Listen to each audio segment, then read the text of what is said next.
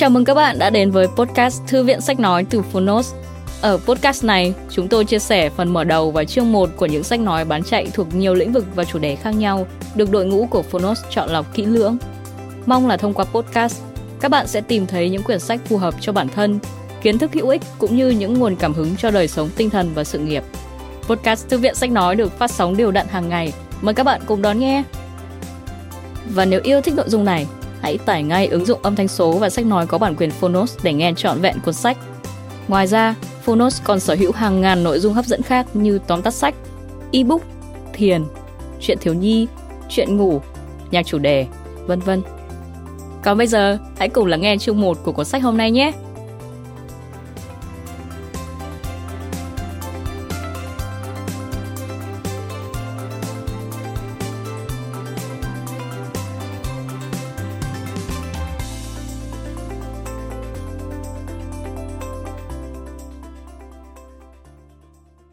Bạn đang nghe từ Phonos.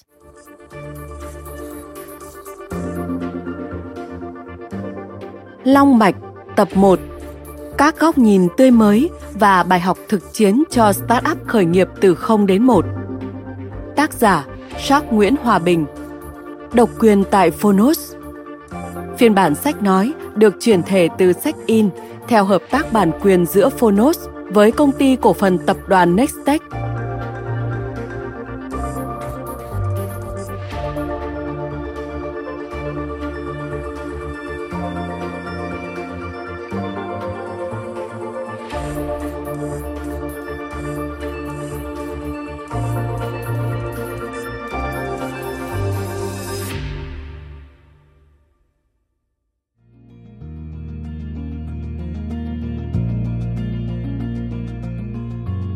Chào bạn, tôi là Sắc Nguyễn Hòa Bình, tác giả sách Long Mạch. Bạn đang nghe giọng nói của tôi từ Phonos.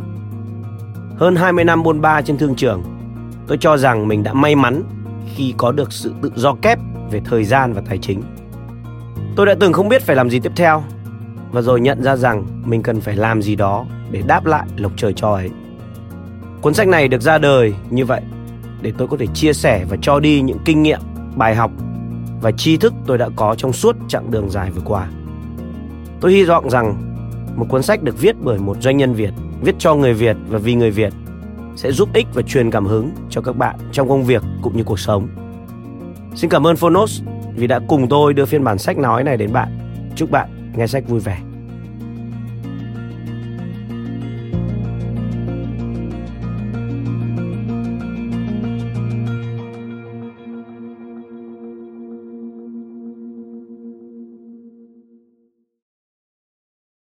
Mở đầu Trong cuộc đời của mỗi con người, suy cho cùng ai đi làm cũng khát khao hướng đến một cái đích chung, cuối cùng là tự do kép. Trong đó vế đầu là tự do tài chính, tức là luôn có đủ tiền để chi trả cho các nhu cầu sinh hoạt, giải trí và sở thích trong mức độ mong muốn. Nhưng vẫn chưa thể hạnh phúc nếu suốt ngày phải đầu tắt mặt tối kiếm tiền mà không thể hưởng thụ thành quả. Vậy nên vế thứ hai là tự do thời gian, tức là có quyền sử dụng quỹ thời gian của mình theo nhu cầu và sở thích mà không ảnh hưởng đến vế thứ nhất. Một ví dụ gần gũi nhất là chế độ lương hưu.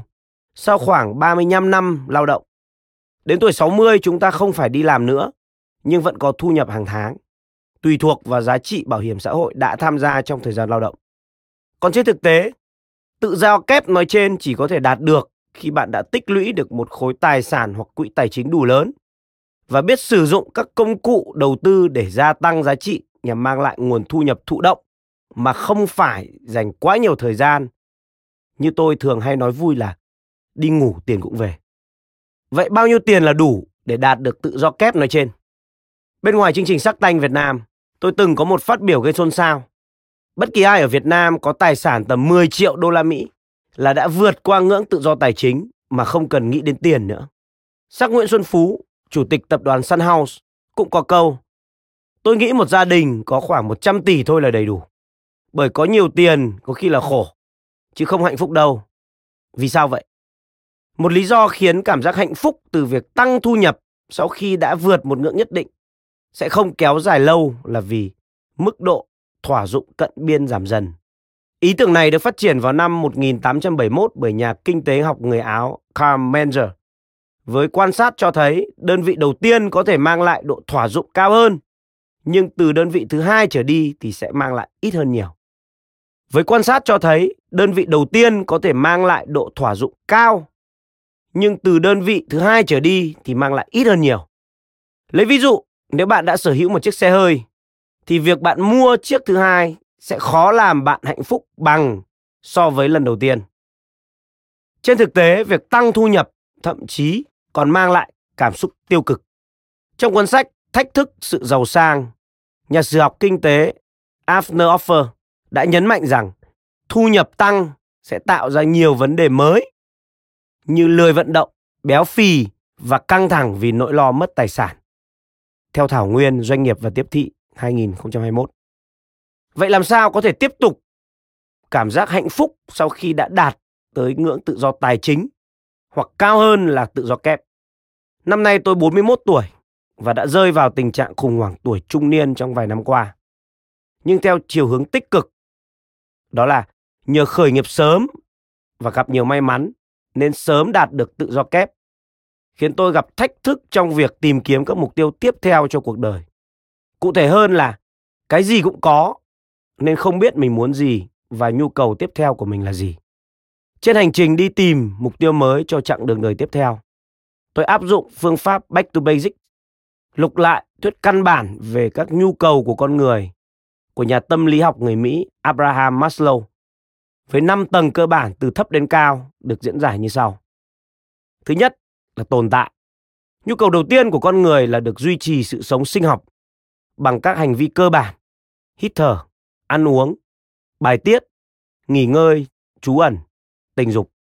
Hãy nghĩ về câu chuyện của những người lạc trong rừng sâu hay lênh đênh ngoài biển cả, sẵn sàng đánh đổi mọi thứ để duy trì sự sống khi đang cận kề cái chết. Thứ hai, an toàn. Sau khi được sống, con người sẽ có nhu cầu đảm bảo sự tồn tại của mình được kéo dài.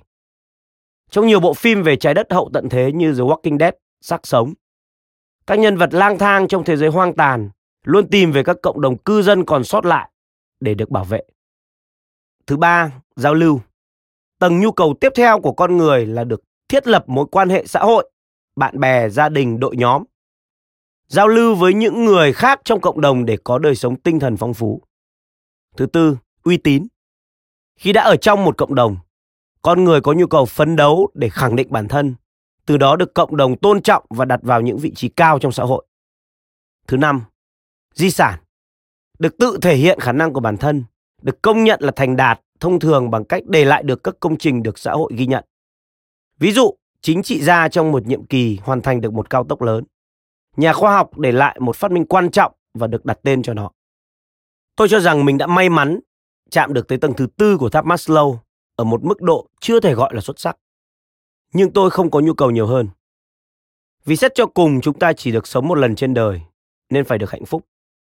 Lộc trời cho đến đâu nên hưởng đến đó, chứ cuốn theo tiền tài danh vọng thì không bao giờ đủ. Thậm chí có khi còn là nguồn cơn của bất hạnh. Vậy nên khi đã đạt tới trạng thái tự do kép, tôi không có nhu cầu tích lũy thêm nhiều tài sản hay danh tiếng, mà hãy cứ để hữu xạ tự nhiên hương. Và đó là lúc phải nghĩ đến tầng thứ năm, công hiến cho xã hội bằng cách để lại một cái gì đó cho đời. Dẫu nhỏ nhoi thôi cũng được. Không đủ giàu để có thể xây dựng những siêu đô thị như các tỷ phú bất động sản. Cũng chẳng làm chính trị để có thể khởi động hay hoàn thành các công trình kỳ quan hoặc kế hoạch cải cách vĩ mô. Không phải nhà khoa học để giải quyết những vấn đề hóc búa hoặc có những phát minh thúc đẩy giới hạn của loài người. Cũng chẳng sinh ra trong thời chiến để thành danh qua những trận đánh lớn. Vậy tôi có thể để lại cái gì? Tôi chợt nhớ về một định nghĩa mới về người giàu như thế này. Người giàu không có nghĩa là người có nhiều tài sản, mà là người biết cho đi nhiều. Vì trước tiên họ phải có thì mới có thể cho được. Tiếp theo nếu có mà không thể cho đi thì sự giàu có đó bị tù động mà không phát huy giá trị. Giống như lão keo kiệt chôn tài sản của mình trong khu vườn sau nhà trong một câu chuyện ngụ ngôn chúng ta từng đọc hồi bé vậy. Xét cho cùng, tài sản có thể để lại của một doanh nhân chỉ có thể là vật chất hoặc tri thức. Về vật chất, tôi vẫn thường xuyên tham gia các hoạt động từ thiện thông qua các doanh nghiệp của mình. Nhưng chắc không thể đủ để có thể gọi là di sản nếu hiểu theo nghĩa rộng. Ngược lại, tri thức có giá trị sử dụng lâu dài và cho nhiều người thậm chí đôi khi chỉ một câu nói cũng có thể thay đổi cả một cuộc đời. Đó là lý do chính thúc đẩy tôi bắt tay vào dự án viết sách phi lợi nhuận này và coi nó là một di sản để chạm tới tầng thứ năm của tháp nhu cầu Maslow. Mặc dù tự biết kiến thức và kinh nghiệm của mình không phải là giỏi nhất, hay nhất, nhưng tôi dám làm và rất mong sẽ có giá trị vận dụng cho một số độc giả. Tôi cũng mong các doanh nhân Việt Nam đi trước, dù thành công hay chưa và ở bất kỳ mức độ nào, có thể chia sẻ các câu chuyện thành công và thất bại của mình thông qua sách báo để hun đúc tinh thần doanh nhân, nâng cao doanh trí và bồi dưỡng kinh nghiệm kinh doanh cho các thế hệ đi sau. Đó không những là hoạt động từ thiện cho cái cần câu nhiều ý nghĩa, mà còn bổ sung năng lực cho các doanh nhân Việt trẻ đi sau có thêm sức cạnh tranh trong khu vực, giúp củng cố sức mạnh cho dân tộc trong một thế giới đang toàn cầu hóa mạnh mẽ. Quan sát các nước phát triển, tôi thấy từ lâu họ đã hình thành được một nét văn hóa tốt đẹp. Đó là những người thành công trong nhiều lĩnh vực, chính trị, doanh nhân, nhà khoa học, vận động viên, nghệ thuật, có thói quen viết tự truyện. Không phải để nổi tiếng, vì họ vốn đã nổi tiếng và thành công sẵn rồi. Mà để truyền lại cho thế hệ sau các kinh nghiệm thực chiến thông qua các câu chuyện thực tế được minh họa sinh động bằng chính cuộc đời họ. Ngược lại, có ba thực trạng không vui về mảng sách kinh doanh tại nước ta hiện nay. Một là đa số các sách được dịch từ tiếng nước ngoài và tất nhiên đọc bản dịch sẽ khó tiếp nhận tối đa tri thức được truyền đạt. Trong khi rất ít đầu sách do người Việt viết cho người Việt đọc. Hai là thiếu những bài học thực chiến, cả thành công lẫn thất bại, minh họa bởi người thật, việc thật thông qua các cuốn sách dạng tiểu sử, biography. Hai thực trạng trên dẫn đến hệ quả thứ ba là văn hóa đọc để nâng cao doanh trí của doanh nhân Việt chưa cao. Phần lớn do cơ sở dữ liệu các bài học thực tiễn để rút kinh nghiệm cho nhau rất nghèo nàn, vì có mấy ai viết ra đâu. Dự án sách Long Mạch này thai nghén ý tưởng từ đầu năm 2021. Chính thức khởi động từ tháng 6 năm 2021 và phải trải qua nhiều khó khăn mới ra được sản phẩm. Trong đó có 5 vấn đề lớn như sau, nếu bạn cũng có kế hoạch viết. Thứ nhất là khung sườn nội dung phù hợp.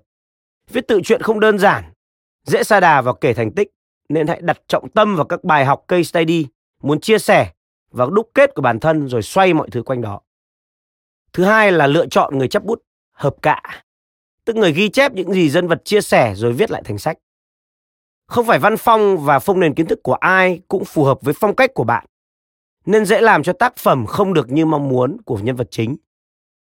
Thời gian đầu tôi đã thử và sai với hai nhóm chấp bút sau nhiều buổi brainstorm và đã cho họ đọc nhiều bài viết của tôi trước đó. Nhưng sản phẩm đầu ra đều không đáp ứng được nên cuối cùng tôi quyết định tự viết sau khi lãng phí gần 4 tháng. Cũng may là sau nhiều năm khởi nghiệp, việc gì cũng phải tự làm, nên tôi cũng rèn luyện được chút kỹ năng ăn nói và viết lách. Thứ ba là ý chí và tinh thần. Có thể nói tự viết sách là công việc khó khăn bậc nhất tôi từng làm. Khó hơn cả việc khởi nghiệp kinh doanh vì nó đòi hỏi sự kiên nhẫn và cảm hứng. Rất nhiều lần ngồi trước màn hình cả tiếng đồng hồ mà bí thư không viết nổi một đoạn văn ra hồn. Khiến tôi không ít lần muốn buông xuôi bỏ dở dự án vì tiếc thời gian và nản trí. Thứ tư là quỹ thời gian, sự tập trung và độ lười của bạn. Từ trước khi khởi động dự án này, tôi đã không còn phải tham gia vào điều hành hoạt động sản xuất kinh doanh hàng ngày, nên quỹ thời gian cũng khá lớn. Tuy nhiên vì nhiều lý do như ham chơi, cảm hứng không ổn định, mất tập trung do việc khác xen ngang, trong khi tôi cũng thuộc tuyếp hiếu động giảm chú ý. Nên thời gian thực sự tập trung cho dự án này trong hơn một năm qua, trung bình chỉ được 3 đến 5 ngày làm việc full mỗi tháng, khiến tiến độ bị kéo dài vô thời hạn. Nếu tôi có thể thực sự tập trung toàn tâm toàn ý cho việc viết lách, thì cuốn sách này đã có thể ra đời khoảng quý tư năm 2021 hoặc chậm nhất là quý 1 năm 2022. Tính cả hai lần chấp bút, thử và sai kể trên. Cuối cùng, trong việc gì cũng vậy, cần xác định rõ một điểm dừng theo tinh thần done is better than perfect. Phải xong chứ đừng chờ hoàn hảo. Thêm một lý do nhỏ khiến tiến độ dự án bị kéo dài là trong quá trình thực hiện càng viết tôi lại càng muốn bổ sung thêm cái này cái nọ ngoài khung sườn ban đầu. Trong khi bản thân là một người viết nghiệp dư, tôi lại không có sức ép về deadline. Tôi chia hành trình phát triển của một doanh nghiệp làm 3 giai đoạn. Từ 0 đến 1 là giai đoạn khởi sự kinh doanh. Startup biến không thành có và trụ lại được trên thương trường vài chục đến 100 người.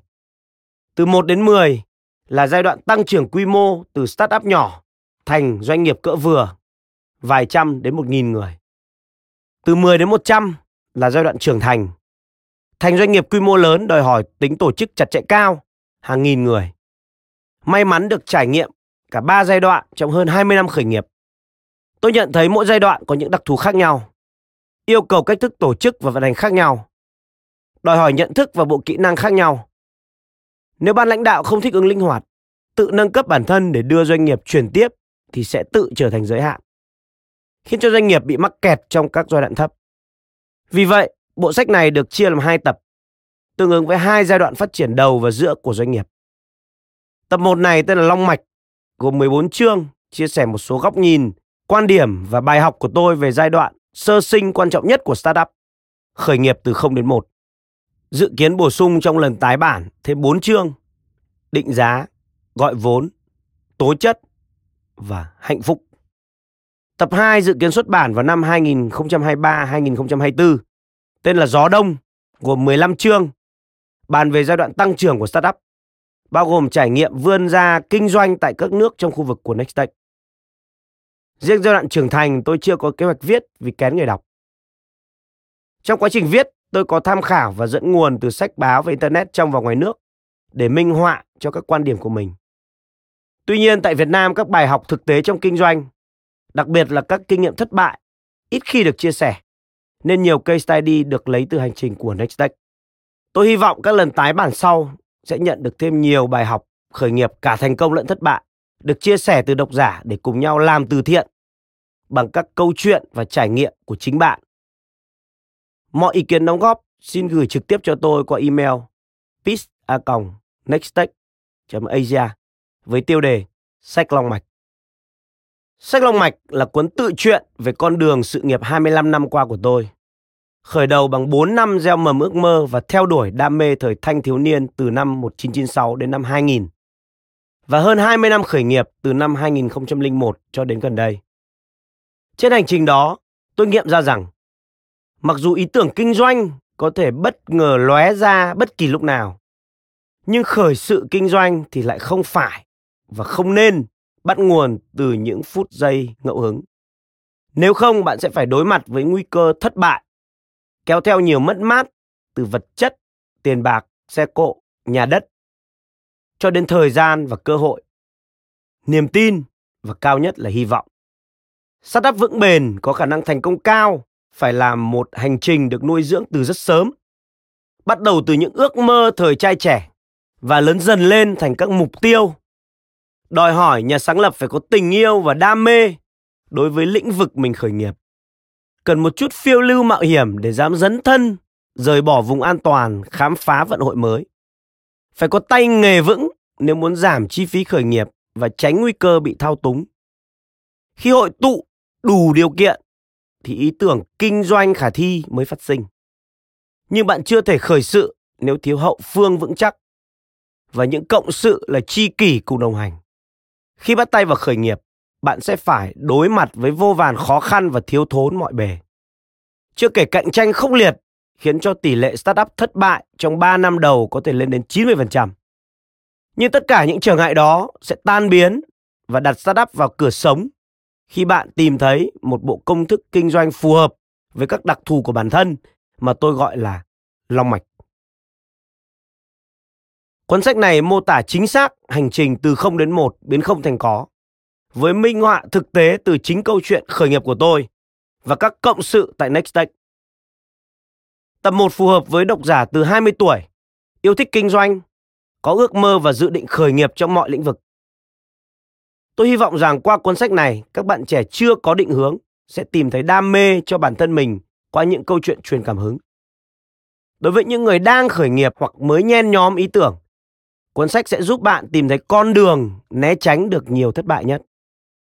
Còn đối với những doanh nhân đã dấn thân vào kinh doanh, tôi hy vọng bạn sẽ tìm thấy sự đồng cảm với những khó khăn và thử thách trên thương trường đầy khốc liệt. Do sự tập trung có hạn, kiến thức và hiểu biết của tôi cũng còn hạn chế, nên chắc chắn cuốn sách này còn thiền cận và nhiều thiếu sót, nên rất mong độc giả lượng thứ và góp ý thêm để tôi hoàn thiện hơn trong các lần tái bản sau. may mắn được thụ hưởng nhiều phúc lộc từ thị trường Việt Nam khi được lớn lên trong thuở bình minh của kỷ nguyên Internet. Tôi tự cảm thấy mình có trách nhiệm và nghĩa vụ phải đền đáp social give back cho đất nước và dân tộc. Vì vậy tôi sẽ quyên góp lợi nhuận từ việc bán sách cho các hoạt động thiện nguyện của tập đoàn Nextech để xây trường học cho trẻ em tại các địa phương khó khăn trên cả nước, để thực hiện tâm nguyện ba cho. Một là cho đi môi trường học tập, giúp hàng ngàn em nhỏ với hoàn cảnh khó khăn, có hy vọng đổi đời nhờ con đường tri thức. Hai là những độc giả mua sách sẽ tham gia làm từ thiện gián tiếp cùng với tôi. Ba là cho đi kiến thức kinh doanh thực chiến để nâng cao doanh trí cho hàng vạn doanh nhân trẻ Việt Nam đang tạo công ăn việc làm cho nhiều người Việt Nam khác. Tôi hy vọng sự thịnh vượng của họ sẽ tiếp tục nhân bản những hoạt động từ thiện bằng vật chất hoặc tri thức khác trong tương lai. Để xuất bản được cuốn sách này, tôi xin bày tỏ lòng biết ơn sâu sắc đến bố mẹ, gia đình và những người thân cũng như các cộng sự và đồng nghiệp tại Nextech cùng các đối tác và khách hàng đã đồng hành với tôi trên hành trình lập nghiệp hơn 25 năm qua. Thiếu họ tôi sẽ không thể có sự nghiệp cùng những câu chuyện thành công và thất bại để chia sẻ. Tiếp theo, xin cảm ơn đội ngũ đã hỗ trợ trực tiếp cho tôi trong quá trình thực hiện dự án này trong nhiều khâu. Ý tưởng, chấp bút, biên tập, xuất bản, quảng bá, bán sách online Phonos, thiện nguyện và các đối tác khác. Cuối cùng, xin gửi lời biết ơn trân trọng nhất đến quý vị độc giả đã mua sách, đọc sách, nghe sách và cùng tôi làm thiện nguyện. Về tác giả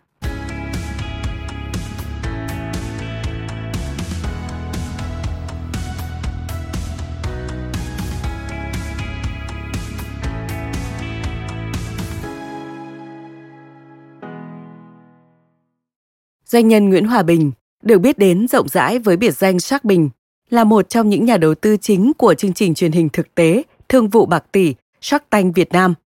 Shark Bình để lại ấn tượng sâu sắc với khán giả bởi sự thẳng thắn, quyết liệt, những nhận xét sắc sảo, logic và các câu nói đặc sắc làm nên thương hiệu cá nhân.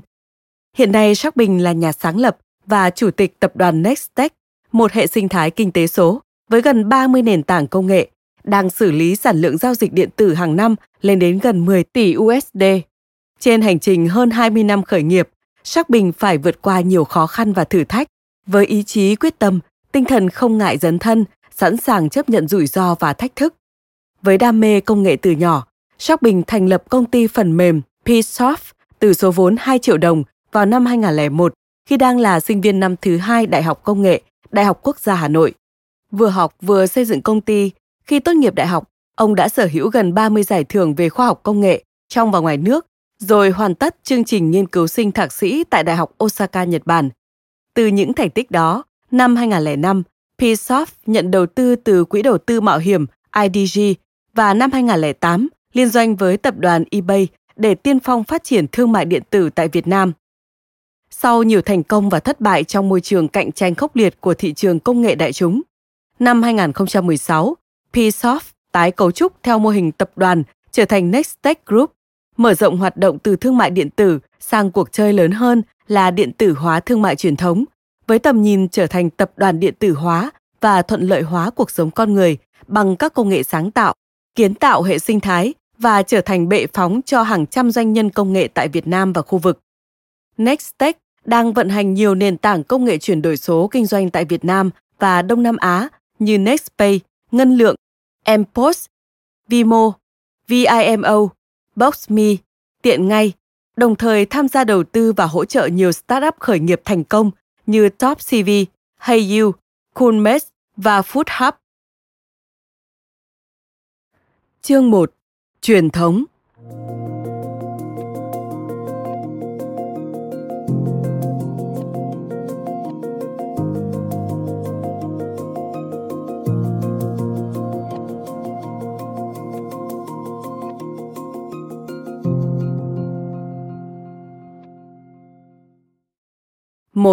từ những bài học lịch sử. Nền văn minh nhân loại đã trải qua hàng ngàn năm. Trong suốt chiều dài lịch sử đó, hầu hết mọi thứ đều thay đổi và tiến hóa. Từ kỹ nghệ, văn hóa, tổ chức xã hội, hoạt động sản xuất, kinh tế, chính trị, y tế, giáo dục, đến thể chất và trí tuệ của con người. Tuy nhiên tôi nhận thấy có một thứ không bao giờ thay đổi, đó là cách đối nhân xử thế của con người. Trong khi đó, theo góc nhìn của tôi, kinh doanh là hoạt động tương tác giữa con người, tức là đội nhóm trong doanh nghiệp của bạn, với con người, tức là khách hàng, đối tác, đối thủ chính quyền và thời thế, nghĩa là luôn biến đổi theo thời gian để tạo ra các sản phẩm, dịch vụ có ích nhằm mang lại lợi nhuận. Vì vậy, xét cho cùng, bản chất của hoạt động kinh doanh cũng xoay quanh việc đối nhân xử thế của con người, nên hoàn toàn có thể tham chiếu đến các bài học trong lịch sử. Trong hàng ngàn năm qua, có một thứ không bao giờ thay đổi, đó là cách đối nhân xử thế của con người. Theo xác Nguyễn Hòa Bình. Hàng ngàn năm qua, con người hầu như vẫn chỉ sử dụng từng đó mưu kế và mắc ngần đó sai lầm. Từ hợp tung, những kẻ yếu liên kết với nhau để chống lại cuộc bành trướng của kẻ mạnh, đến liên hoành, kẻ mạnh dụ từng kẻ yếu đi đêm để bẻ gãy bó đũa. Từ chiêu giết gà dọa khỉ mà chính quyền Mỹ sử dụng trong vụ việc của Huawei và TikTok để dằn mặt các công ty công nghệ Trung Quốc đang vươn ra toàn cầu, đến việc chính quyền Trung Quốc trừng phạt nặng tay Alibaba để chỉnh đốn các công ty công nghệ nhằm cảnh báo họ không rơi vào quỹ đạo phương Tây. Chúng ta cũng thường xuyên gặp những kiểu người như lã bố, xuất sắc nhưng thiếu trung thành, quan vũ, người hùng cái thế nhưng chết vì kiêu ngạo, người đẹp Tây Thi dùng Mỹ nhân kế để triệt hạ cả một quốc gia hùng mạnh, hay nạn kiêu binh, cậy công thao túng thời vua Lê Chúa Trịnh trong các tổ chức và doanh nghiệp ngày nay. Nhân vật truyền cảm hứng cho tôi về quan điểm thành công đến từ vận dụng lịch sử là Đại tướng Võ Nguyên Giáp, một thầy giáo lịch sử chưa từng học qua trường lớp huấn luyện quân sự chính quy nào, nhưng đã đánh thắng hai đế quốc sừng sỏ. Tôi từng đọc những chia sẻ từ học sinh cũ của ông. Ông luôn ám ảnh về cách mạng và các trận chiến. Ông có thể vẽ lên bảng sơ đồ từng trận đánh của Napoleon. Ông sôi nổi kể về công xã Paris, về các nhà cách mạng trên thế giới. Đối với ông, lịch sử chính là trường quân sự tốt nhất, vì qua đó ông học được những chiến lược và chiến thuật dẫn đến thành công hay thất bại của người xưa. Những bài học đó vẫn còn nguyên giá trị, cho dù thời thế và khoa học công nghệ có thay đổi thế nào đi nữa. Case study Cuộc đụng độ lịch sử đầu tiên giữa người Việt và người Hán Sau khi thống nhất được Trung Quốc vào năm 221 trước công nguyên và lên ngôi hoàng đế, Tần Thủy Hoàng liên tục phát động các cuộc chiến tranh xâm lược mở rộng lãnh thổ.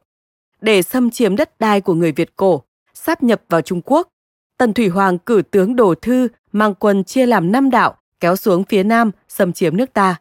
Số quân này theo sử sách Trung Quốc và Việt Nam là 500.000 người. Lúc đó, người Việt vẫn đang trong thời kỳ bộ lạc, trình độ phát triển rất hạn chế, đồ dùng chủ yếu vẫn bằng đồng.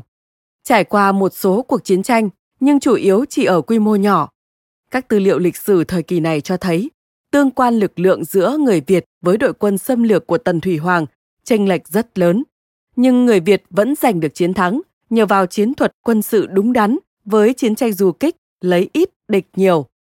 Theo Đại Việt Sử Ký Toàn Thư, trước thế mạnh ban đầu của quân Tần, người Việt đều vào rừng, ở với cẩm thú, không ai chịu để cho quân Tần bắt.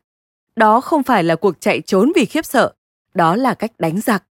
Người Việt rút vào rừng là để tránh thế mạnh lúc đầu của quân Tần, không muốn đánh lớn, không tổ chức quyết chiến khi chưa có lợi. Người Việt đã biết dựa vào cơ cấu xã hội, các trạ chiềng, các bộ lạc sẵn có của mình, biết tận dụng địa hình núi rừng để kiên trì cho cuộc kháng chiến lâu dài, đánh nhỏ, đánh ban đêm nhằm tiêu hao sinh lực quân giặc, triệt nguồn cướp bóc lương thực của giặc. Theo sử ký Tư Mã Thiên, cuộc kháng chiến mưu trí, bền bỉ của người Việt đã làm cho quân tần lương thực bị tuyệt và thiếu, đóng binh ở đất vô dụng, tiến không được, thoái cũng không xong. Quân giặc bị dồn vào tình trạng căng thẳng, nguy khốn đến gần như tuyệt vọng. Các sử gia Trung Quốc phải thừa nhận suốt 3 năm liền, quân tần không được nghỉ ngơi, đàn ông mặc áo giáp, đàn bà phải chuyên trở khổ không sống nổi. Người ta phải thắt cổ trên cây dọc đường, người chết chồng lên nhau.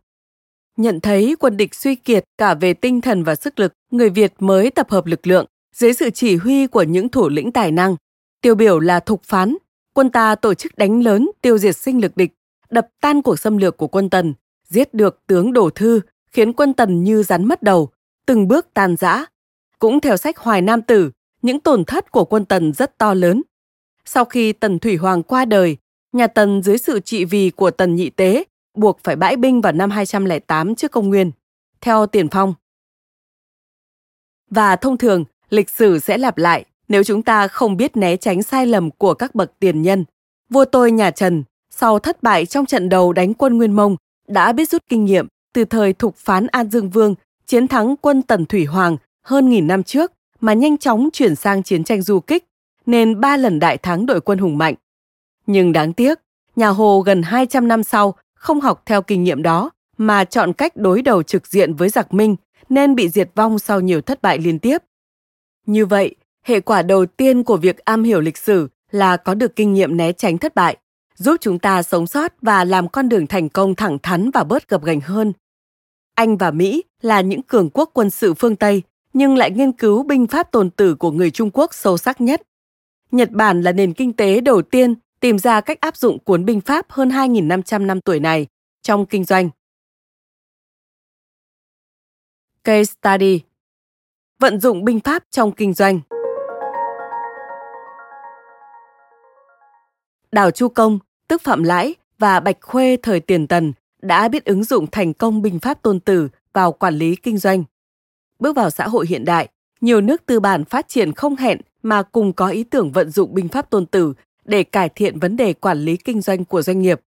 Giữa thế kỷ 20 tại Nhật Bản, thậm chí còn hình thành một học phái kinh doanh bằng binh pháp với sức ảnh hưởng lan tỏa khắp thế giới, hình thành cơn sốt nghiên cứu binh pháp tôn tử trong lĩnh vực kinh tế. Nhiều công ty lớn thậm chí còn trực tiếp sử dụng binh pháp tôn tử làm giáo trình huấn luyện dành cho các nhân viên quản lý bậc trung trở lên. Theo tờ Thời báo Kinh tế Thế giới ra ngày 24 tháng 1 năm 1983, một phái đoàn quản lý doanh nghiệp Trung Quốc đi thăm Nhật Bản để tham khảo kinh nghiệm quản lý doanh nghiệp đã được phía Nhật Bản giải thích như sau. Kinh nghiệm quản lý của chúng tôi đều xuất phát từ đất nước Trung Quốc của các anh và tặng cho phái đoàn Trung Quốc một cuốn sách. Thật bất ngờ, đó chính là bình pháp Tôn Tử. Theo bình pháp Tôn Tử ứng dụng trong cuộc sống, Lâm Phúc tuyển chọn, nhà xuất bản Hồng Đức. Lịch sử tự cổ chí kim luôn mang đến cho chúng ta những triết lý đối nhân xử thế sâu sắc, có thể áp dụng trong kinh doanh hay các vấn đề chính trị xã hội và cả trong cuộc sống hàng ngày. Trong bối cảnh cạnh tranh ngày càng khốc liệt, chúng ta phải luôn học hỏi các bài học từ quá khứ để đối diện với tương lai nhằm bảo vệ và mở rộng hoạt động kinh doanh của mình. Cuốn sách này tôi dành tặng các bạn trẻ Việt Nam, những người có khao khát giúp đất nước thịnh vượng và cạnh tranh được với các quốc gia trong khu vực như thời đại cha ông chúng ta.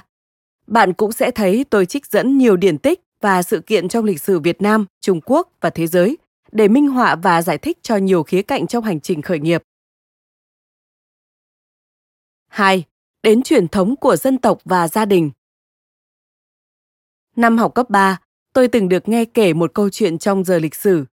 Chính câu chuyện ấy đã truyền cảm hứng, khiến tôi say mê lịch sử. Vì không thể tìm thấy trên mạng bây giờ, nên tôi chỉ có thể tóm tắt lại nội dung. Năm 1968, khi bắt đầu hòa đàm Paris về chiến tranh Việt Nam, đại diện Mỹ khi đó là Henry Kissinger đã mở đầu bằng một câu chào đầy quyền lực. Tôi gửi lời chào đến ngài từ đất nước 200 triệu dân, với ẩn ý một siêu cường về kinh tế và quân sự trên thế giới. Đại diện Việt Nam lúc đó là ông Lê Đức Thọ dõng dạc trả lời. Tôi cũng xin gửi lời chào đến ngài từ một đất nước có 4.000 năm lịch sử. Với ẩn ý về một dân tộc kiên cường, bất khuất, đã nhiều lần chiến thắng các đế chế hùng mạnh nhất thế giới. Ông Thọ muốn khẳng định, nếu so về sức mạnh kinh tế và quân sự, thì Việt Nam không bằng Mỹ, nhưng về lịch sử lâu đời và ý chí chống ngoại xâm thì Mỹ chưa là gì so với Việt Nam. Quả là một phép so sánh chính xác đến từ một bậc thầy về chính trị. Ông Lê Đức Thọ và cả dân tộc khi đó có một niềm tin tất thắng rằng ông cha chúng ta đã nhiều lần làm được chuyện không tưởng trước những đạo quân khét tiếng thì con cháu ngày nay cũng có trách nhiệm và khả năng làm được điều tương tự. Như vậy, một sản phẩm quan trọng của lịch sử là truyền thống. Thứ sẽ cho chúng ta một sản phẩm phụ là niềm tin, một sức mạnh tinh thần vô cùng lớn lao để theo đuổi những ước mơ, khát khao, mục tiêu tưởng như nằm ngoài tầm với và năng lực bất chấp mọi khó khăn gian khổ. Khoa học cũng chứng minh cho luận điểm này. Vào những năm 1950, giáo sư Kurt Richter đã thực hiện một thí nghiệm kinh hoàng với loài chuột. để xem chúng có thể vùng vẫy dưới nước trong bao lâu. Richter bắt 12 con chuột, bỏ chúng vào những cái lọ chứa nước ngập đến phân nửa và quan sát cảnh chúng chết đuối. Trung bình thì chúng sẽ bỏ cuộc và chết chìm sau khoảng 15 phút. Sau đó ông đã thử thí nghiệm lại, nhưng lần này có một chút thay đổi. Ngay khi lũ chuột chuẩn bị kiệt sức, Richter sẽ nhấc chúng ra, hong khô và để chúng nghỉ một vài phút, sau đó mới cho lại vào trong lọ để thí nghiệm lượt thứ hai. Theo các bạn, những con chuột có thể trụ được bao lâu trong lần này khi chúng vừa bơi đến kiệt sức cách đấy vài phút? 60 tiếng. Bạn không nhìn nhầm đâu, đó là con số trung bình. Thậm chí có con còn trụ được đến 81 tiếng. Điều này cho thấy bằng việc nhấc con chuột ra, hay nói cách khác là cứu chúng ngay trước khi chết đuối, đã khiến cho thời gian bơi tăng lên đến sấp xỉ 240 lần trong lần thí nghiệm tiếp theo. Kết luận được đưa ra là do lũ chuột này có niềm tin rằng cuối cùng thì sẽ được cứu, nên chúng đẩy giới hạn của bản thân lên trên cả giới hạn của cơ thể. Trong hoàn cảnh khó khăn, tuyệt vọng thì niềm tin và sự lạc quan là yếu tố quan trọng nhất giúp chúng vượt qua thử thách. Truyền thống gia đình và dòng họ cũng đóng vai trò hậu phương quan trọng đối với các nhà khởi nghiệp. Câu tục ngữ con nhà tông không giống lông thì cũng giống cánh không chỉ được hiểu theo nghĩa đen về mặt sinh học mà còn đúng với nghĩa bóng là sự kế thừa về mặt chuyên môn và sự nghiệp. Có gia đình ba đời thành danh trong ngành y, như vị ân nhân của tôi, giáo sư, tiến sĩ khoa học Lê Thế Trung, có gia đình ba đời làm nhà giáo nổi tiếng, có gia đình ba đời theo nghệ thuật, cũng có gia đình ba đời làm nghề tiểu thủ công nghiệp. Đơn giản là vì họ được sinh ra và lớn lên trong môi trường đó thì những kiến thức và kinh nghiệm trong nghề sẽ tự nhiên ngấm vào máu ngay từ khi còn bé. Nhờ thế, sự tự tin và trách nhiệm phải tiếp nối truyền thống gia đình sẽ bổ sung sức mạnh tinh thần, giúp họ quyết tâm, phấn đấu mạnh mẽ hơn. Ông nội tôi là giám đốc nhà máy dệt Hà Đông những năm 70-80 của thế kỷ trước. Ông ngoại tôi từng là chủ một hãng xe khách tại thị xã Sơn Tây thời trước giải phóng. Mặc dù tinh thần doanh nhân đó bị đứt đoạn ở thế hệ cha mẹ tôi do các biến động lịch sử, nhưng những câu chuyện góp nhặt từ đời ông đã truyền cho tôi những khát khao và sự tự tin nhất định trong quyết tâm khởi nghiệp kinh doanh. Có thể nói rằng, tinh thần đó chính là một loại tài sản thừa kế vô cùng quý giá mà tôi may mắn được thừa hưởng. Và sau này, tôi sẽ làm một bảo tàng mini hoặc một phòng truyền thống nhỏ nhỏ để con cháu mình và các thế hệ Nextech tương lai có một cột mốc để cố gắng phấn đấu, làm tốt hơn, để con, cháu hơn ông cha là nhà có phúc. Lịch sử và truyền thống sẽ tiếp cho chúng ta sức mạnh tinh thần vô địch. Vậy hà cớ gì mà gần đây, những người Việt trẻ lại xa rời, thậm chí chán ghét môn học lịch sử? Xin dành tặng quý thính giả công thức được đính kèm trên ứng dụng để mỗi khi mất phương hướng hoặc cảm thấy thất bại thì hãy tìm về cội nguồn để có thêm sức mạnh tinh thần và vượt qua khó khăn. 3. Đến triết lý kinh doanh của tôi. Khi mới khởi nghiệp vào năm 2001, từ công ty một người thì nhu cầu quan trọng nhất của tôi là kiếm tiền để tồn tại. Dần dần khi lớn mạnh lên và đã nếm trải nhiều thành công cũng như thất bại thông qua các trận đánh thì tôi mới đúc rút ra được các học thuyết của riêng mình. Từ đó chúng tôi phát triển dần thành bộ gen của Nextech, được hoàn thiện lần đầu vào năm 2016 với các hạng mục tầm nhìn, sứ mệnh, văn hóa doanh nghiệp và triết lý kinh doanh mà tôi sẽ chia sẻ với bạn đọc trong bộ sách, bao gồm hai cuốn Long mạch và Gió đông này.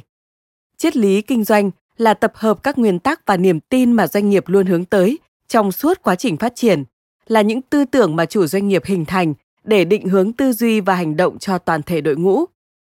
Triết lý kinh doanh của Nextech bắt nguồn từ thực tế của một startup nghèo, vượt khó để làm business công nghệ lớn và thường xuyên phải cạnh tranh với đối thủ mạnh hơn nhiều lần.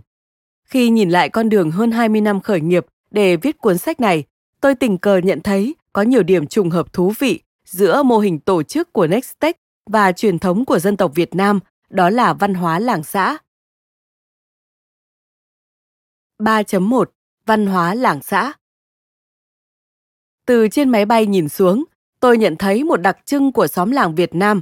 Mặc dù ruộng đất rất rộng lớn, nhưng các mái nhà trong các ngôi làng thường quần tụ sàn sát vào nhau theo đúng tinh thần tối lửa tắt đèn có nhau. Như giáo sư Trần Quốc Vượng đã khẳng định, truyền thống văn hóa Việt Nam là văn hóa xóm làng với các đặc trưng cơ bản là tính tự trị, tính cộng đồng và trọng tình nghĩa. biểu tượng truyền thống của tính tự trị là lũy tre bao bọc quanh làng, trở thành một thứ thành lũy kiên cố để khi có giặc thì mỗi làng trở thành một pháo đài bất khả xâm phạm. Biểu tượng truyền thống của tính cộng đồng là cây đa, bến nước, sân đình, nơi dân làng giao lưu hội họp và sinh hoạt cộng đồng. Theo Lê Đình Hào 2018, hầu hết người Việt đều xuất thân từ làng xã. Điều đó vun đắp một văn hóa sinh hoạt lâu đời với những đặc điểm quen thuộc. Thứ nhất, tự cung tự cấp, cái gì cũng có. Ở khu vực làng, chú A đầu xóm bán thịt lợn, cô B xóm bên nuôi gà, cả làng đều có mảnh ruộng chung để cải cấy. Việc buôn bán trao đổi mỗi ngày diễn ra trên một nền tảng thống nhất. Thứ hai, phân công lao động rõ ràng. Sản phẩm của nhà này lại là nguyên liệu đầu vào của nhà kia. Nhà A mua gà của nhà B, nhà B mua cá của nhà C, nhà C lại mua giò của nhà A. Đó là một vòng tròn hệ sinh thái khép kín. Thứ ba, thị trường tiêu thụ sẵn có, mọi nhu cầu trong làng đều có ít nhất một hộ giải quyết. Toàn bộ dân cư trong làng có tổng nhu cầu giống như một chiếc bánh và chính dân làng cùng nhau vừa tạo nên chiếc bánh, vừa sử dụng chiếc bánh đó. Thứ tư, tính đoàn kết và tương trợ. Khi có thông tin mới thì cả làng sẽ biết. Khi có kẻ xấu xâm nhập thì cả làng cùng đánh. Ngược lại, những hộ không sống trong làng thì sẽ gặp nhiều thiếu thốn và cô đơn, thậm chí là nguy hiểm. Case Study Tính đoàn kết và tương trợ trong cổ tích thánh gióng Truyền thuyết thánh gióng thấm đẫm ẩn ý này. Khi giặc ân đến, thánh gióng nhân vật tượng trưng cho sức mạnh tiềm ẩn của tinh thần yêu nước và chống ngoại xâm của dân tộc Việt Nam, vụt lớn dậy và đòi ăn để chuẩn bị đánh giặc. Mẹ vội thổi cơm cho con ăn, nhưng nấu được nồi nào thì gióng ăn hết ngay nồi ấy. Mỗi lần ăn một nồi cơm thì gióng lại lớn thêm một ít và đòi ăn thêm. Mẹ càng cho con ăn thì con lại càng lớn như thổi, bỗng chốc đã thành một chàng thanh niên khỏe mạnh. Hết gạo, bà mẹ đi kêu gọi xóm làng, mọi người nô nức đem gạo khoai, rượu, hoa quả, bánh trái đến đầy một sân. Nhưng đưa đến bao nhiêu, gióng ăn vơi hết bấy nhiêu, mà vẫn đòi ăn không nghỉ. Sau đó gióng lại bảo tiếp, mẹ kiếm vải cho con mặc. Người ta lại đua nhau mang vải lụa tới may áo quần cho gióng mặc. Nhưng thân thể gióng lớn vượt một cách kỳ lạ. Áo quần vừa may xong đã thấy chật, thấy ngắn, lại phải mang vải lụa tới để chắp nối thêm. Theo kho tàng truyện cổ tích Việt Nam. Tại Trung Quốc, các startup công nghệ thường quy tụ về bốn ngôi làng lớn là Baidu, Alibaba, Tencent và Xiaomi. Họ tham gia vào các hệ sinh thái này dưới hình thức gọi vốn đầu tư với mong muốn được mượn vai người khổng lồ làm bệ phóng. Đồng thời họ cũng có nghĩa vụ và trách nhiệm hỗ trợ bảo vệ qua lại với bốn ông lớn này. Phong trào startup trăm hoa đua nở đồng nghĩa với việc khởi nghiệp độc lập sẽ ngày càng khó khăn hơn, nên việc gia nhập các hệ sinh thái sẵn có thông qua các cuộc hôn nhân chiến lược đã trở thành một hướng đi quan trọng cho các startup. Khi cơ hội của các fresh startup đơn thương độc mã ngày càng hẹp lại, thì hãy cố gắng đừng trở thành một startup ngụ cư. 3.2 Lương Sơn Bạc của startup Tôi ngộ ra triết lý này từ năm 2009 và bắt đầu đặt mục tiêu xây dựng một lương sơn bạc cho các startup công nghệ thông qua việc liên tục khởi nghiệp và đầu tư khởi nghiệp. Mỗi startup gia nhập hệ sinh thái Nextech giống như một vị anh hùng hảo hán gia nhập lương sơn bạc. Mỗi startup giỏi một mảng và sản phẩm dịch vụ của startup này lại là đầu vào của các startup khác. Các startup phải duy trì sự tương tác và tương trợ lẫn nhau. Tôi nhớ một lần, có một CEO than phiền trong nhóm chat về việc bị đối thủ chơi xấu, thuê người đánh giá xấu ứng dụng trên kho tải và lan truyền tin đồn tiêu cực về sản phẩm. CEO một startup khác đã lập tức chia sẻ kinh nghiệm xử lý, đồng thời hỗ trợ một cộng đồng seeding 500 đánh giá tích cực về sản phẩm để giải quyết khủng hoảng. Trong một lần khác, một startup vốn mạnh về marketing nhưng lại yếu về công nghệ, gặp phải sự cố quá tải hệ thống do chất lượng lập trình. Ngay lập tức, ba CTO, giám đốc kỹ thuật của các startup khác trong hệ sinh thái, bắt tay vào hỗ trợ xử lý sự cố để khôi phục dịch vụ ngay trong đêm. Hai câu chuyện kinh điển mà tôi từng chia sẻ trên Facebook về sự kỳ diệu của hợp lực và tương trợ lẫn nhau giữa NextPay và MySpa, một startup chuyển đổi số ngành làm đẹp được quỹ Next 100 đầu tư trong đại dịch. Kết quả là định giá startup này đã tăng 5 lần chỉ sau một năm gia nhập Nextech. Hệ sinh thái Nextech được thiết kế như một ngôi làng của các startup, lấy cảm hứng từ nền văn hóa làng xã truyền thống của người Việt với ba đặc điểm. Một, tính cộng đồng. Khi một startup có việc thì cả làng cùng lo. Hai, tính đoàn kết. Khi có giặc thì cả làng súm vào cùng đánh. 3. Tính khép kín. Đầu ra của nhà này là đầu vào của nhà kia. Các startup khi hợp lực với hệ sinh thái kinh tế số của tập đoàn Nextech được thừa hưởng lợi thế 6 sẵn sàng. 1. Vũ khí. Tận dụng sản phẩm, dịch vụ công nghệ của nhau. 2. Thị trường. Chia sẻ tập khách hàng của nhau thông qua việc bán chéo hoặc bán hàng theo combo sản phẩm. 3. Thông tin. Chia sẻ thông tin qua các nhóm chat hàng ngày và các sự kiện hợp lực nội bộ. 4. Trí tuệ và kinh nghiệm. Trong nhiều lĩnh vực và đa góc nhìn từ các startup anh em khác trong hệ sinh thái. 5. Căn cứ địa. Trên khắp các tỉnh thành tại Việt Nam, trong khu vực Đông Nam Á và Trung Quốc. 6. Chống cô đơn, hết lẻ loi. Gia nhập mạng lưới các startup anh em với các mối quan hệ xã hội và mạng lưới truyền thông rộng khắp. 3.3 Triết lý đàn cá hổ Dưới khía cạnh cạnh tranh, tôi gọi đây là chiến lược đàn cá hổ. Lấy cảm hứng từ bộ phim kinh dị về loài cá piranha ở lưu vực sông Amazon. Với các đặc tính, kích thước nhỏ nên nhanh nhạy và linh hoạt, hàm răng sắc bén nên rất nguy hiểm khi tấn công, mũi to nên thính giác rất nhạy với máu, sinh sản nhanh và thường săn mồi theo đàn. Một đàn cá hổ có thể sơi tái cả một con bò chỉ trong 10 đến 15 phút. Tôi mong muốn hệ sinh thái Nextech cũng mô phỏng được các đặc tính tự nhiên của loài cá này. Một, Tinh gọn. Mỗi startup không nhất thiết phải là những con cá to, nếu to được thì càng tốt, nhưng trước hết phải là những cá thể khỏe mạnh và quan trọng nhất là phải nhanh và linh hoạt. 2. Sắc bén. Startup phải có trình độ chuyên môn tốt trong lĩnh vực của mình, có sản phẩm mượt mà và đúng thị hiếu khách hàng. 3. Nhạy máu. Nhanh chân tiên phong trong các hướng công nghệ mới, đặc biệt phải thính nhạy với mùi tiền. Đã kinh doanh thì phải kiếm tiền, chứ không được đốt tiền, không được dỉ máu. 4. Sinh sản. Liên tục ươm giống từ bên trong hoặc đầu tư các startup mới bên ngoài để nhân rộng đàn cá. 5. Bầy đàn. Không cạnh tranh bằng từng cá thể mà phải phối hợp với nhau như một khối thống nhất. Năm 2003, eBay thâm nhập thị trường Trung Quốc bằng việc mua lại trang thương mại điện tử Xnet, khi đó chiếm đến 85% thị phần.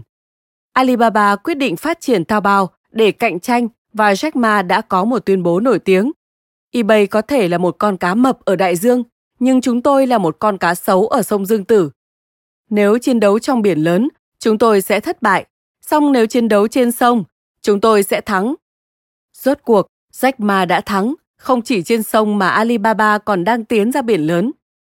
Đến năm 2016, Alibaba đặt chân vào thị trường Việt Nam thông qua việc mua lại Lazada và một công ty ví điện tử.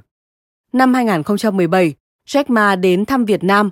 Tôi tự hỏi, cá sấu sông Dương Tử đã mò đến sông Hồng rồi, chúng ta phải làm gì để tồn tại? Câu trả lời là đàn cá hổ, vì có thể tiêu diệt một con cá lớn, nhưng rất khó để tiêu diệt một đàn cá nhỏ. Nếu giết được một vài con thì vẫn còn cả đàn, gồm hàng chục con khác tiếp tục chiến đấu từ nhiều hướng. Từ đó một bức bích họa đã được dựng lên giữa khu làm việc chính của trụ sở chính Nextech như một kim chỉ nam định hướng tư tưởng cho toàn thể đội ngũ. Mời bạn xem hình bức bích họa tại Nextech được đính kèm trên ứng dụng. 3.4 Toàn cầu hóa ngay từ ngày đầu tiên, tức Globalization from day one. Một tấm huy chương luôn có hai mặt, nghĩa là nếu có ưu thì sẽ có nhược và ngược lại. Một trong những nhược điểm của văn hóa làng xã là tư duy sau lũy che làng, thích sự an toàn và ổn định, ngại thay đổi, không muốn đi xa. Tập quán sản xuất nông nghiệp nhỏ, tức tiểu nông, đã giúp giữ cho làng xã Việt bình ổn hàng nghìn năm, thì đó cũng chính là lực kéo khiến khó tạo ra đột phá. Có thể nói, ngoài truyền thống giữ nước và lịch sử chống ngoại xâm, thì Việt Nam chưa nổi trội trong nhiều lĩnh vực thời bình khác như nghệ thuật, văn hóa, khoa học. Trong kinh doanh, toàn cầu hóa, hội nhập kinh tế, giao thông thuận tiện và công nghệ Internet là các yếu tố giúp việc làm ăn xuyên biên giới ngày càng trở nên đơn giản và dễ dàng hơn. Nếu xét trên quan điểm biên giới mềm trong thế giới hiện đại, là người Việt Nam làm ăn ở đâu, hàng hóa Việt Nam tiêu thụ ở đâu thì biên giới Việt Nam kéo dài đến đấy. Thì việc kinh doanh ngoài lãnh thổ Việt Nam là một yếu tố không thể thiếu đối với các startup Việt. Hãy xét đến hai trường hợp sau. Một, VNG là một trong những công ty công nghệ lớn nhất Việt Nam.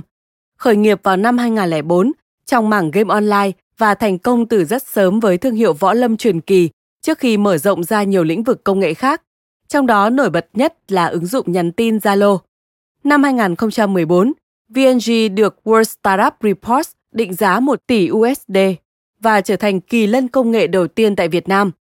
Tuy nhiên đến tháng 8 năm 2021, giá trị VNG chỉ tăng lên mức gần 3 tỷ USD. Theo cà phê Bit. 2. C Group là tập đoàn công nghệ lớn nhất Đông Nam Á, cũng khởi nghiệp vào năm 2009 trong mảng game online tại Singapore khi VNG đã có 5 năm tuổi đời và trị giá hàng trăm triệu đô. Do thị trường Singapore với 5 triệu dân quá nhỏ bé, nên họ buộc phải tấn công thị trường các quốc gia Đông Nam Á khác ngay từ ngày đầu tiên. Năm 2014, sau những thành công bước đầu trong mảng trò chơi trực tuyến, C tiếp tục mở rộng sang nhiều lĩnh vực công nghệ khác, trong đó nổi bật là thương mại điện tử Shopee và thanh toán điện tử Shopee Pay. Nhưng lần này không chỉ tại Đông Nam Á mà còn mở rộng đến tận Ấn Độ, Nam Mỹ và Đông Âu. Đến cuối năm 2021, giá trị C trên thị trường chứng khoán đã chạm mốc 160 tỷ đô, gấp hơn 50 lần VNG. Mặc dù con đường khởi nghiệp giống nhau, đều bắt đầu từ mảng game online, thậm chí C còn muộn hơn VNG đến 5 năm, nhưng kết quả lại khác nhau một trời một vực. Ngoài sự chênh lệch trong năng lực kinh doanh giữa doanh nhân gốc Hoa với doanh nhân người Việt, thì sự khác biệt quan trọng nhất theo tôi đến từ nhận thức, tư tưởng và sự bắt buộc phải toàn cầu hóa đa quốc gia ngay từ ngày đầu tiên của C. Có lẽ cũng tự nhận ra điều đó, nên cuối năm 2019, VNG công bố sứ mệnh 2332 với mục tiêu đến năm 2023 sẽ ghi nhận 320 triệu người dùng trên toàn cầu.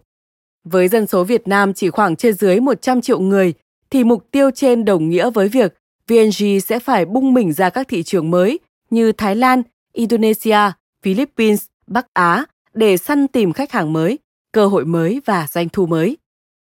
Là một quốc gia đang phát triển và phải gánh chịu nhiều đau thương, thiệt hại do chế độ thực dân và chiến tranh gây ra trong phần lớn thế kỷ 20, Việt Nam hầu như chỉ được coi như một thị trường để tư bản nước ngoài tiêu thụ hàng hóa và dịch vụ. Sau gần 10 năm tiếp xúc với môi trường kinh doanh đa quốc gia, tôi nhận thấy người Việt có năng lực tư duy và kỹ năng khéo léo không kém gì các dân tộc khác trong khu vực. Tuy nhiên, thời gian đóng cửa nền kinh tế giai đoạn trước đổi mới khiến đa số người Việt có tâm lý an toàn, thích yên phận làm nhà nước và không dám bước ra vùng an toàn là làng xã, quận huyện, tỉnh thành, đất nước mình. Trong khi đó, thế giới đang toàn cầu hóa mạnh mẽ. Nếu chúng ta không đi thì họ sẽ đến lấy bớt việc làm và khách hàng của người Việt. Vậy nên tôi cho rằng chủ động tấn công chính là cách phòng thủ tốt nhất. Chẳng phải những startup sớm có tầm nhìn toàn cầu hóa như C, Uber hay Airbnb đã gọi được rất nhiều vốn đầu tư và tìm đến từng quốc gia tiêu diệt hết các startup cùng ngành đó sao? Với nỗi sợ đó, từ đầu năm 2014, chúng tôi đã thúc đẩy các startup trong hệ sinh thái Nextech đưa các nền tảng công nghệ của mình ra khu vực Đông Nam Á. Trước kia người Việt kinh doanh tại nước ngoài hầu hết là đang định cư tại quốc gia đó hoặc xuất khẩu hàng hóa từ Việt Nam sang. Nhưng việc sang một quốc gia xa lạ và sử dụng người bản địa để gây dựng các cơ sở kinh doanh thì lại là câu chuyện khác. Khi đó mới có Viettel và FPT là hai doanh nghiệp công nghệ đi trước và thành công nhờ có nền tảng vững chắc là các nguồn lực to lớn sau một thời gian dài kinh doanh thành công trong nước. Còn với một startup mới thoát nghèo như Nextech, thời điểm năm 2014 là một nước cờ mạo hiểm, thậm chí có ý kiến cho là không biết tự lượng sức mình. Tuy nhiên cứ đi rồi sẽ đến.